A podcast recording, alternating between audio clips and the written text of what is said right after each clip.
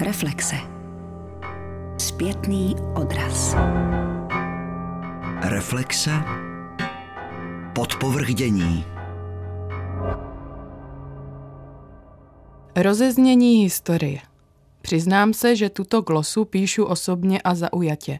V Lidicích jsem si totiž lecos zažila. Sledovat dění kolem památníků v Lidicích je velmi náročné.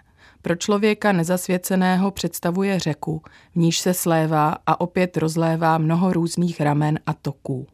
K tomu připočtěme nánosy způsobené časem.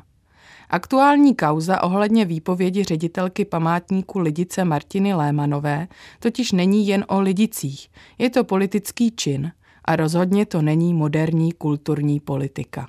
Ministr Zaorálek tím nepřímo také ukazuje, že u nás stále neumíme přijmout naši historii. V roce 2012 jsem se podílela na projektu Rozeznění. Tehdy v rámci výročí vypálení obce vzniklo audiodrama o tom, jak se možná v Lidicích žilo. Mobilní aplikace tehdy byly teprve v plenkách. Projekt byl velmi inovativní a řekněme bombastickou akcí, kterou nejdříve podporoval a později zařízl tehdejší vedoucí památníku Milouš Červencel. Milouš Červencel krátce po listopadu 1989 pracoval pro tehdejšího premiéra Václava Klauze a ve funkci ředitele památníku, mezi jehož agendu patřil i památník v letech, čelil nařčení některých združení na ochranu lidských práv a romských organizací z rasismu. I tehdy zaznívalo, že s pozůstalými po obětech či s lidmi, kteří válečné tragédie přežili, zachází necitlivě. Ze stejného důvodu ministr kultury Lubomír Zaorálek vyzval Martinu Lémanovou, aby na svoji funkci rezignovala. Zmínil také, že se během svého působení nezasadila za uctění památky Štěpánky Mikešové, židovské obyvatelky Lidic, zavražděné v nacistickém vyhlazovacím táboře. V reportáži České televize z léta minulého roku přitom Lémanová řekla, že Mikešovou plánuje v památníku uctít.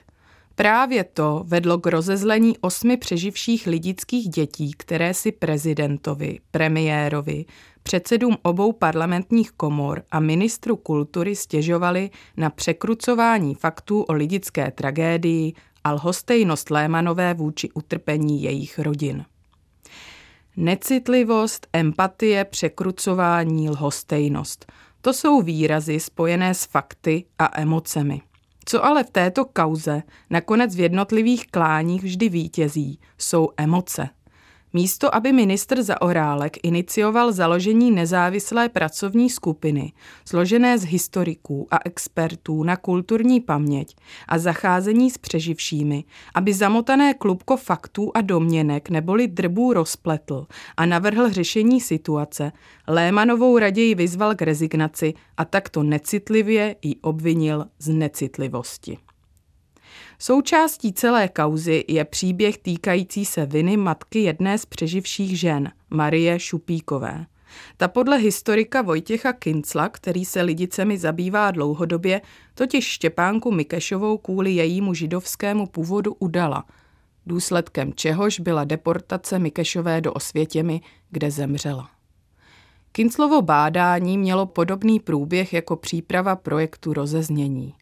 Kincel s dcerou údajné udavačky, pamětnicí Šupíkovou, o svém objevu již před více než čtyřmi lety hovořil. Dostal od ní svolení ke zveřejnění části tohoto příběhu ve své publikaci.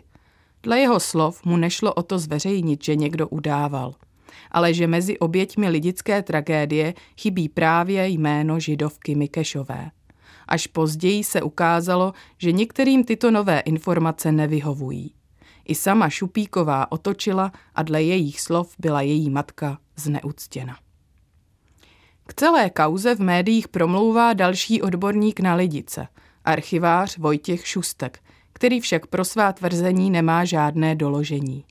Jedná se o domněnky, byť znějí relativně logicky. I já sama jsem byla po napsání scénáře nařčena z překrucování historie. Scénář, Přiznaná fikce na motivy lidických osudů tehdy volně vycházel z nahrávek paměti národa, které s přeživšími natočil autor projektu rozeznění Vilém Faltínek. Do Lidic jsem jezdila, projekt byl přeživším citlivě představen, včetně scénáře. Ale jakmile se přiblížila premiéra v terénu, tedy na lidické pláni, přeživší i památník se od projektu distancovali a bylo nám dokonce znemožněno se na lidickém prostranství zhromažďovat. Emoce opět zvítězily nad fakty. Ukočírovat emoce, které zmítají lidickými přeživšími, není snadné, ale každý ředitel tohoto památníku musí čelit i dalším tlakům, totiž těch, kteří si odkaz lidic přivlastňují. Samotné přeživší osoby mají jen pramálo společné s odkazem, který se kolem nich vytvořil. Existuje totiž kontroverzní Český svaz bojovníků za svobodu, který v posledních letech hájí velmi své rázný druh svobody. Má různé buňky. Šéfkou lidické odnože svazu je Jana Bobošíková, moderátorka a politička. Podle únorového usnesení Senátu opouští tato organizace původní hodnoty a přiklání se k bývalému režimu. Během ledna navíc vyšlo najevo, že svaz provozuje ve východočeské Jaroměři muzeum věnované Valdemaru Matuškovi. Lidické děti, dnes seniori, kteří lidickou tragédii zažili, spolu se starostkou obce Lidice Veronikou Kellerovou ve svazu zůstávají a s Janou Bobošíkovou čile spolupracují. Kontakty s památníkem a jeho činností však zcela přerušily. Ze svazu od roku 2015 hromadně odcházejí členové, veterán Ottobruku a bývalý místopředseda svazu Pavel Vranský nebo poslední tři lidické ženy. Do svazu naopak vstoupila řada dalších známých osobností. Jejím členem byl donedávna například mluvčí prezidenta Jiří Ovčáček. Přitom poslední žijící lidická žena, Jaroslava Skleničková, se proti vyhazovu Lémanové ohradila. Cituji. V Lidicích bydlím a dokud ještě žijí, chci ve jménu té historické pravdy pro Lidice pracovat. Jen doplním, že po vyhazovu Lémanové dalo výpověď 10 z 16 zaměstnanců památníku. Existují majitelé pravd a majitelé klíčů. Ale co je pravda v chumlu informací, domněnek a emotivních výkřiků? Jana Babošíková děkuje v dopise ústavním činitelům za to, že, cituji, na základě zodpovědného vyhodnocení závažnosti dlouhodobého vývoje v památníku Lidice přispěli k nápravě křivt páchaných na obětech lidické tragédie. Konec citace. Položme si otázku, kdo nám tu vypráví jaký příběh. Dlouhodobý vývoj v památníku Lidice je jistě závažný, ale byl vyhodnocen nezodpovědně.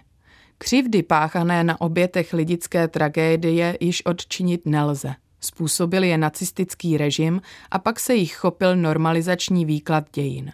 V tom vehementně pokračují tzv. bojovníci za svobodu. K přeživším tragédie je jistě nutné přistupovat s úctou, ovšem podobně třeba se postavit k informacím. Do normalizačního výkladu lidické tragédie toho mimochodem nepasuje víc. Jeden příklad za všechny. Většina přeživších dosud měla velký problém uznat památků letců RAF Horáka a Stříbrného, kteří v době tragédie v Lidicích nebyli. A proto byli milně považováni za její viníky. Ve vesnici vystavěné po druhé světové válce žít nemohli a jen se skřípěním zubů jim byl vytvořen památník a pojmenována po nich ulice. Máme rok 2020, brzy to bude 78 let od vypálení lidic.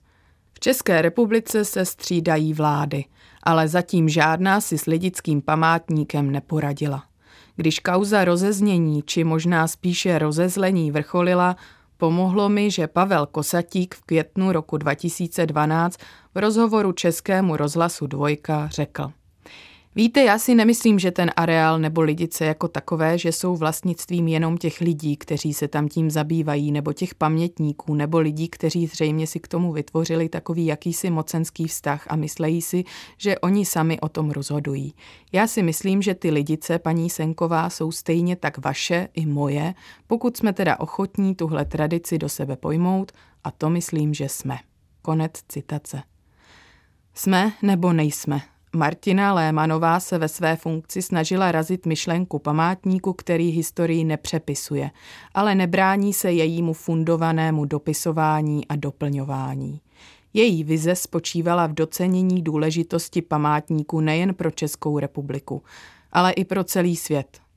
Ministerstvo kultury zastoupené Lubomírem Zaorálkem o její vizi rozhodlo po svém. Čí vlastně lidice jsou?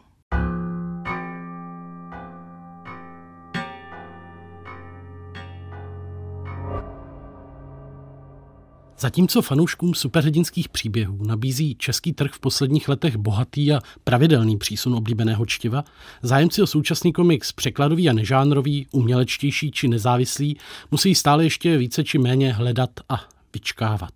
Ani dnes proto není zcela obvyklé, že se 200-stránkový celobarevný komiks takového náročnějšího ražení, a doufám, že uvozovky okolo toho slova náročnější byly slyšety přes mikrofon, dočká takřka okamžitého překladu do češtiny. U Sabriny, mladého amerického autora Nika Drnasa, k tomu nicméně došlo, a to zásluhou komiksového lahůdkářství Tristero, které takto vydává obvykle jednu či dvě knihy ročně a při financování svých překladů, zde v převodu Martina Svobody, se spoléhá na crowdfundingovou výpomoc od čtenářů. Sabrina je komiks, na jehož kvalitách se vzácně shodnou kritici i čtenáři. A je to i vůbec první komiks, který se kdy probojoval do nominací na prestižní Bukrovu cenu.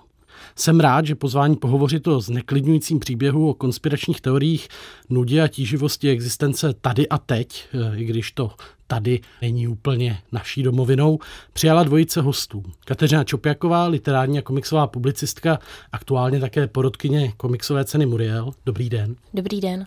A Lukáš Růžička, dnes pracovník nakladatelství Paseka, předtím ale mimo jiné dlouholetý editor komiksového serveru Komixárium. I vám, Lukáši, dobrý den. Dobrý den. Sabrina je jistě komiks, který svou otevřeností vybízí k rozličným přečtením a k různým interpretacím. Úvodem se tedy nabízí zeptat na otázku poměrně jednoduchou, nebo aspoň zdánlivě jednoduchou. Jak jste Sabrinu přečetli vy? A jaký komiks to je? Čím, jestli tedy něčím, je podle vás zajímavý? A do jakého proudu byste jej za sebe přiřazovali? Sabrina je pro mě komiks, grafický román, který je především příběhem současnosti, která je pro mnohé lidi, zvláště mladé lidi, charakteristická všudy přítomnou úzkostí. Především je řeč o miléniálech, tedy lidech 20 letých, 30 letých, tady v té věkové kategorii, do které vlastně spadá i sám autor Nick Drnasou. A tato generace byla vychovávaná v tom, že má spoustu možností, ze kterých může vybírat a přebírat a že každý jedinec je vlastně výjimečný a jde jenom o to, aby zvolil nějakou správnou kombinaci těch možností a vše v tom životě bude v pořádku. Nicméně pak v té dospělosti zjistila, že často musí dělat práci, která je nenaplňuje a to jenom proto, aby platili složenky. A v podstatě o tom, nebo tady v těch kulisách se Sabrina odehrává. Pro mě je ten komiks eh, zajímavý hlavně tím, že jsem dlouho nečet tak eh, suverénní projev eh, nějakého autora. Eh, na to, aby to byl autor takhle mladý. Co se týče toho tématu, tak pro mě je na Sabrině zajímavé i to, že pro mě je to komiks o pozůstalých do jisté míry. Když se o tom komiksu mluví, tak eh, se tematizuje spíše ta oběť, fake news, eh, v jakém paranoidním světě se, se ten komiks odehrává, ale pro mě je hrozně cený i tím, že si dává tolik času k tomu, aby vykreslil, jak se s tím srovnávají různí lidé, ať už byli té titulní postavě velmi blízko nebo trochu dál. Pokud tedy tedy zaznívají slova jako úzkost nebo nějaké vyrovnávání se se ztrátou nebo traumatem, eh, nabízí se asi zeptat, jakým způsobem to tedy Drnaso dělá. Pro ale z kterého posluchače asi nějaké citlivé vyobrazování existenční úzkosti nebo traumatu.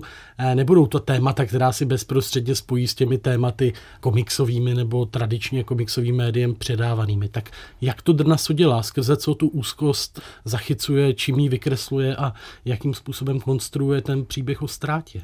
Já ještě pořád přemýšlím nad tím, co říkal Lukáš, protože se vlastně nejsem úplně tak jistá, že to o těch pozůstalých je. Myslím si, že samotný ten příběh toho nejprve zmizení uh, Sabriny a následně zjištění, že byla zavražděna, hraje sice samozřejmě hlavní roli, ale několikrát je tam třeba zmíněno, že ten bývalý přítel její, kolem kterého se to vlastně točí to vyprávění, tak s ní byl jakoby pouhé dva roky uvozovkách ta její sestra v nějakém asi sice afektu, ale spochybňuje tu jeho roli. My vlastně nemáme žádný vhled do toho jejich vztahu, my nevíme, jak byl intenzivní, jestli v té době byli v nějakém poklidu a chtěli se časem vzít a třeba mít rodinu, nebo jestli by se za půl roku rozešli. On nikdy nekouká třeba na její fotografie nebo nějakým způsobem nespomíná, je vlastně totálně uzavřený do sebe a Podobně to má většina těch postav v tom grafickém románu. Je tam totální skoro absence vnitřních nějakých monologů. Když se ty postavy vyjadřují, tak mluví v nějakých kliše. My jim do hlavy vůbec nevidíme. A celý ten komik spíš působí dojmem, že koukáme na nějaké kulisy vlastně. I tak je to výtvarně podané, že to podstatné se odehrává někde zatím. A ta úzkost, o které jsem mluvila, nemá úplně nějakou pevnou a jasnou příčinu. Samozřejmě tady zmizení a následně vražda, ale ty postavy ostatní mají také nějaké své problémy, které se přímo nevztahují eh, k Sabrině jako takové a jejímu osudu. Všichni tu úzkost eh, v té knize vlastně zažívají a spíš ta úzkost pramení bych řekla z té doby a nějaké společenské konstelace. No tak u každého z nich je to nějaký spouštěč právě věcí, které se jim dějí uh, jinak v jejich životě. Já jsem myslel například ty scény mezi tím bývalým přítelem, uh, kterého jste zmiňovala, a tím jeho kamarádem, ke kterému on uh, se jede jakoby uklidit a uklidnit zároveň. Ty scény mezi nimi toho absolutního nepochopení a toho, že ten jeho kamarád vlastně neví, jak komunikovat s někým, kdo si prošel takovou věcí a on nemá právě, jak jste zmiňovala, ten komiks je postavený na tom, že my si spoustu věcí můžeme jenom domýšlet. On nám ty věci ukazuje, nevysvětluje. On je v té situaci, kdy on nemůže vědět, jaký ten vztah mezi nimi byl, takže k němu přistupuje jako k někomu, kdo je pozůstalý. A v průběhu toho komiksu vidíme, že ten jejich vztah by byl divný i tak, protože se strašně dlouho neviděli. Je to takové to kamarádství, co, co s dospělostí nějakým způsobem vyvane a ti lidé potom nevědí, jak se k sobě chovat. Ale on ho vnímá i e, jako někoho, komu se stalo v životě takhle hrozná věc a vlastně neví, jak s ním komunikovat. Obecně různé typy komunikace, to, jak komunikace selhává, jak nás komunikace může manipulovat, e, nebo jak nás zklamává, jsou podle mě taky velmi klíčový pro tenhle komiks. Pro posluchače, který není obeznámen s příběhem komiksu, eh, mohou být možná některá ta hesla, která eh, tady padají, trochu enigmatická. Mluvíme tady o Sabrině hrdince, která je ale v komiksu přítomna jenom skrze jiné, je vlastně přítomna eh, jenom jako ta oběť, okolo které se sice celý text nebo celý komiks točí, ale přímo jako aktivního participanta ji tam nenacházíme. Zaznívají slova jako vražda, zároveň ale asi těžko o tom komiksu uvažovat v kategorii nějakého detektivního nebo krimi příběhu. Eh, mnohem spíše bychom se ocitali v oblasti, jak už také bylo naznačeno, nějakého psychologického zkoumání reakcí na takové činy. Chris Ware eh, ve své recenzi Sabriny pro Guardian psal, že je to dílo, které čtenáře zneklidňuje a nutí k promýšlení nejrůznějších teorií. A zřejmě z toho, jak jste o komiksu mluvili, eh, to nějakým způsobem k tomu vedlo i vás. Jaký to byl pocit, to rozkrývání příběhu za textem? Máte pocit na závěr po svém přečtení, že jste eh, textu Sabriny porozuměli, nebo porozuměli po svém, nebo porozuměli tak, nakolik mu porozumět šlo? A eh, jakým způsobem ta určitá nedořečenost nebo interpretační nejistota, kterou ten komiks otevírá, jakým způsobem eh, je takto Sabrina přirovnatelná k nějakému jinému komiksu, který by třeba posluchači mohli znát, českému nebo zahraničnímu. V podstatě se Sabrinou se setkáváme jenom na těch úvodních několika málo stránkách a potom hned už poskočíme do budoucnosti, kde Sabrina vlastně není a její přítel odjel k tomu svému kamarádovi ze střední školy, aby se k němu, jak říká Lukáš, uklidil.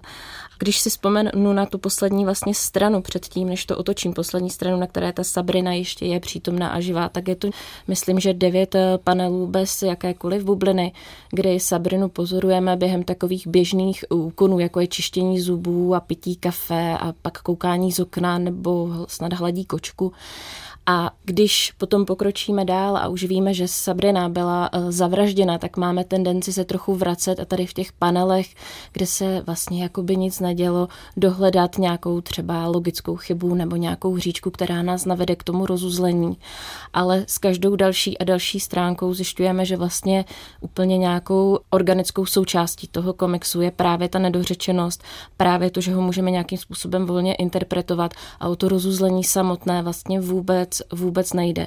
Naopak, o co tady jde, je ukázání, jak každá vlastně taková událost z té její smrti, z té její vraždy se stane jenom ta událost pro ostatní, je nějakým způsobem rozpitvána a rozvětvena na sociálních sítích a médii a jak je rychle přebytá nějakou další událostí, úplně třeba jiné váhy, pozitivním, rostomilým příběhem o tom, že mladý muž koupil jen tak dívce panenku v supermarketu, aby nebyla smutná.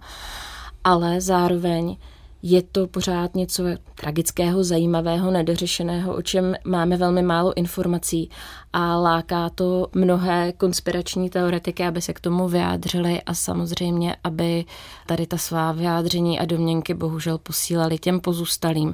A to, co tam vlastně Drnaso dobře zobrazuje, je pravděpodobně to, co my tady tolik neznáme, díky bohu, a to je nějaká situace, atmosféra třeba po masových vraždách, když jsou často pozůstalí obvinování z toho, že buď měli nějak zakročit, nebo jsou účastníci nějakého spiknutí a že takto se to vůbec neodehrávalo. A tady tím rozpitváváním, roztahováním toho příběhu vlastně úplně zapomínáme na to, co se vlastně s tou Sabrinou pořádně stalo. Přestává to být důležité a začíná být důležité to, jak se chováme my a ta společnost k těm lidem, kteří tady zůstali a jak to reflektujeme. Drnaso často z té jakoby hlavní linie vybočuje k nějakým epizodkám, které jsou zdánlivě uh, nedůležité nebo úplně nevíme, jak si je zasadit do rámce toho celku. Zajímavá je právě i ta uh, reportáž o výročí útoku na Světové obchodní centrum, které v tu chvíli do Sabriny vnese nějaký symbol všech konspiračních teorií a různé paranoji, která se po tomhle incidentu uh, v Americe rozmohla. Ale zároveň pro mě to právě může být i uh, zajímavý motiv, že je to jakoby Sabrina krát 2700 obětí v tom světovém obchodním centru.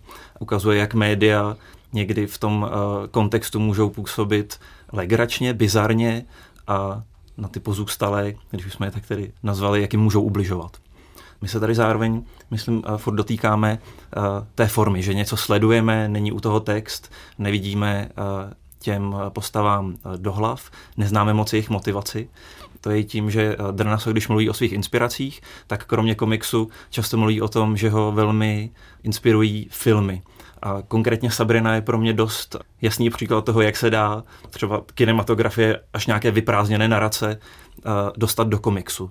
Ten komiks je jiný než podle mě je překladové i domácí komiksy, na které jsme zvyklí tím, že úplně obrací, respektive používá jiné prostředky, než ať už jsou to jako klasické komiksy jako Maus nebo Persepolis, které jsou i tím jakoby mainstreamovým publikem přijímány, na tož nějaké žánrové věci, protože už jen tím, jak on tu akci nebo ten děj uh, fázuje a že si dává tak jako obrovský prostor pro zachycení velmi krátkých situací, uh, velmi krátkých dialogů, tak nás naladí na úplně jiný rytmus, než jsme eh, běžně zvyklí. Kdybych to chtěl pojmout akademicky a chtěl bych se odvolat eh, ke Scottu McCloudovi, tak bych eh, musel říct, že ten komiks je celý postavený, nebo ne celý, ale opravdu z velké části na přechodech mezi panely, které se odehrávají od chvíle ke chvíli, zatímco ten tradiční formát vypadá od akce k akci nebo od předmětu k předmětu a to najednou tvoří úplně jiný časoprostor. Drnaso tohle má společné například s Chrisem Vérem, kterého jsme už zmiňovali, nebo i s Ivanem Brunetym, což je jeho velký mentor a učitel. Kdybychom chtěli Drnasa eh, do nějaké současné větve komiksu zařadit, tak bych eh, určitě šel po této lince. To jsou autoři, u kterých najdeme až jakousi snahu o naprostou dokonalost, o prostoupení formy a obsahu až takovým způsobem, že to na někoho může působit odtažitě. Ty komiksy potom můžou působit tak odosobněně, jsou v něčem takové mechanické a když se o nich píše nebo když se k ním nějak vztahujeme, tak používáme slova jako struktura, kompozice, architektura, stránky, ale ono to zároveň v tomhle uh, komiksu skvěle funguje a navazuje to jednak určitý dojem klaustrofobie, paranoji, ale i to velmi zvláštním způsobem jako buduje napětí i ve scénách, kde se zdánlivě nic neděje. Mluvilo se teď eh, o teda své výtvarném projevu, který může opravdu, myslím, a z které reakce, kterou lze číst třeba od českých komiksových fanoušků, eh, se to jen potvrzuje, může působit studeně a trochu odtažitě. Rozhodně tedy nenaplňuje takové ty většinové představy o tom, jak vypadá prokreslený, propracovaný komiks, který si užíváme hlavně pro jeho výtvarné stránky. A teď neříkám, že užívat si komiks pro jeho výtvarné stránky je jakýkoliv ideál, ale řada lidí o něm stále tak uvažuje. Jaké jsou tedy kvality toho výtvarného projevu, v čem je specifický a jak podle vás kresba a kompozice přispívají charakteru a atmosféře celého díla? Jinak řečeno, ne náhodou o Sabrině velmi pochválně hovoří i nejslavnější ze současných eh, amerických literátů. Zadie Smith nebo eh, Jonathan Lettem patří mezi velké Drnasovy obdivovatele.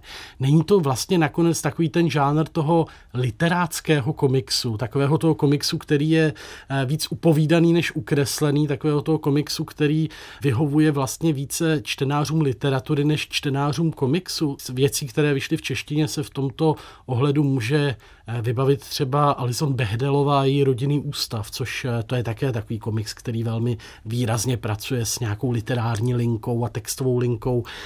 Jak tedy Drnaso mísí text a obraz a jakým způsobem s tím obrazem pracuje?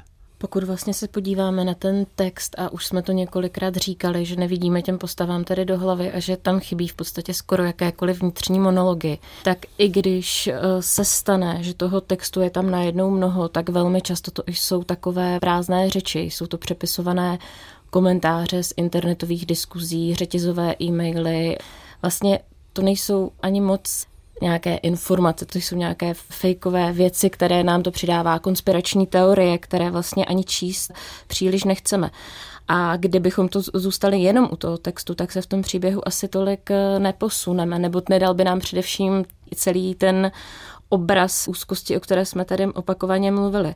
K tomu právě Drnaso potřebuje samozřejmě i tu vizuální stránku a ta je velmi postavená na geometrii. On miluje dlouhé chodby, řady stolů za sebou, řady domů za sebou, ulice, které jsou souměrné, všechno je vlastně jakoby podle pravítka tenkou linkou v jakýchsi vybledlých pastelových takových neživotných barvách je velmi zajímavé, jak vykresluje postavy, které mají pouze v podstatě panenky a často jim chybí duhovky, trošku vypadají jako lidé, kteří si dají nějaké tišící léky, mají takové talíře černé místo očí.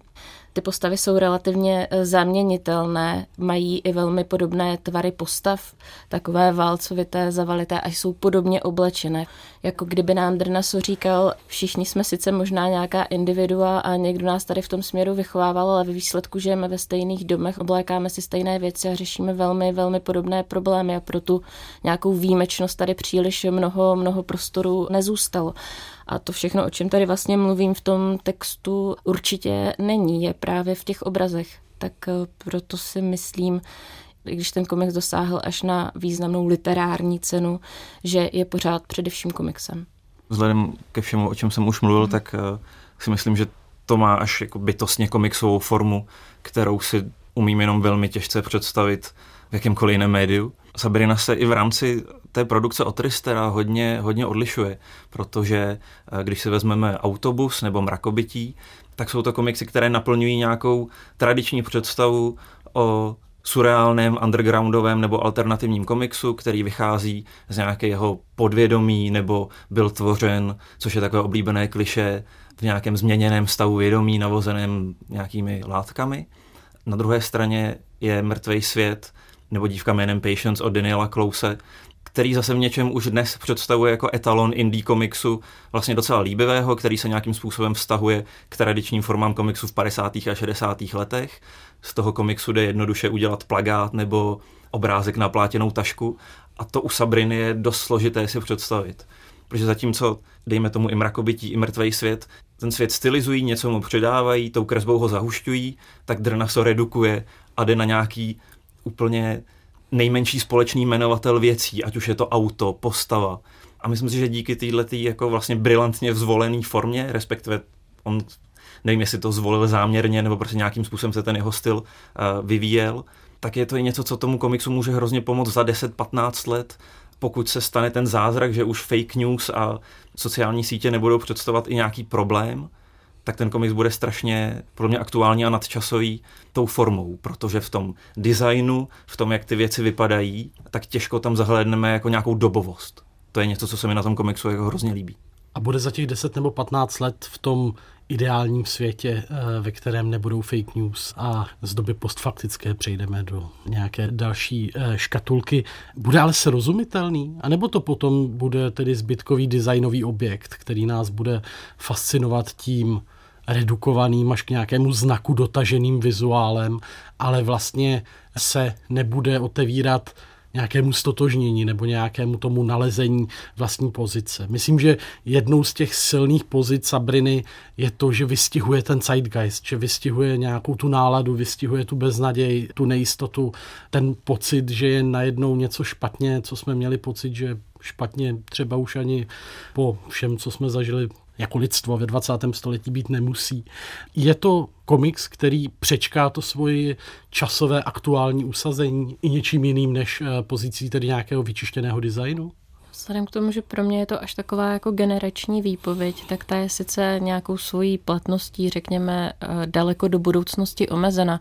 Zároveň většinou mývá sílu eh, toho vtáhnout, i když neznáme třeba všechny reálie to, co tady Lukáš zmiňoval, že tam chybí ta dobovost a že nějakým způsobem, když jsou překreslovány ty věci třeba ze sociálních sítí, tak Drnaso si s tím nedává nějakou velkou práci v uvozovkách. Je tam prostě záměr toho, že tam jsou jenom ta slova na nějakém bílém podkladu a někde v rohu je možná logo Facebooku a tak to je přenesen ten komentář tak ony ty reálie pak ve výsledku nehrajou ani tak velkou roli a ta znalost eh, všech těch detailů, o kterých se teď bavíme, vlastně nebude nutná. Také je tam velmi málo nějakých jmén, i když se tady vlastně se Sabrinou vždycky mluví v souvislosti o Trumpovi, tak pokud se nepletu, tak to jméno tam snad nenajdeme. Je možné, že se ze Sabriny, stejně jako se to stalo jiným komiksům, stane ta nadčasová klasika, která bude promlouvat spíše k autorům než k publiku a že se stane jako velkým zdrojem inspirace pro to, jak komiksy do budoucna dělat nebo se v nich zhlédnou nějaký další mladí autoři. Zaznělo už, že Sabrině přináleží ono prvenství prvního komiksu, který byl nominován na Bookerovu cenu. Vypovídá podle vás tato skutečnost něco o tom komiksu samotném, anebo je to spíš nějaký příznak přestrukturování kulturního pole, ve kterém se najednou stává přijatelným něco takového, jako je nominace komiksového románu na literární cenu, která je v britském prostředí vnímána jako ta pravděpodobně nejsledovanější nebo nejvážnější. Tak ona to není jenom Sabrina, je vlastně Essex County, které tady také vyšlo loni, tak eh, v Kanadě eh, vyhrálo takovou vlastně v podstatě velkou národní anketu o největší román, nikoliv o největší grafický román, ale největší román desetiletí. Spíš si myslím, že to něco začíná vypovídat o tom, v jaké situaci je literatura. I v Česku se poměrně často hovoří o tom, nebo kritici často zmiňují a poptávají jakýsi velký román, který popíše současnost. Stěžují si na to, že vznikají pouze krátké útvary, povídky. Vlastně nic moc jim nejde pod nos. Autoři zase reagují, že doba je tekutá a v mnohem více a lépe jí sedí vlastně jiné formy.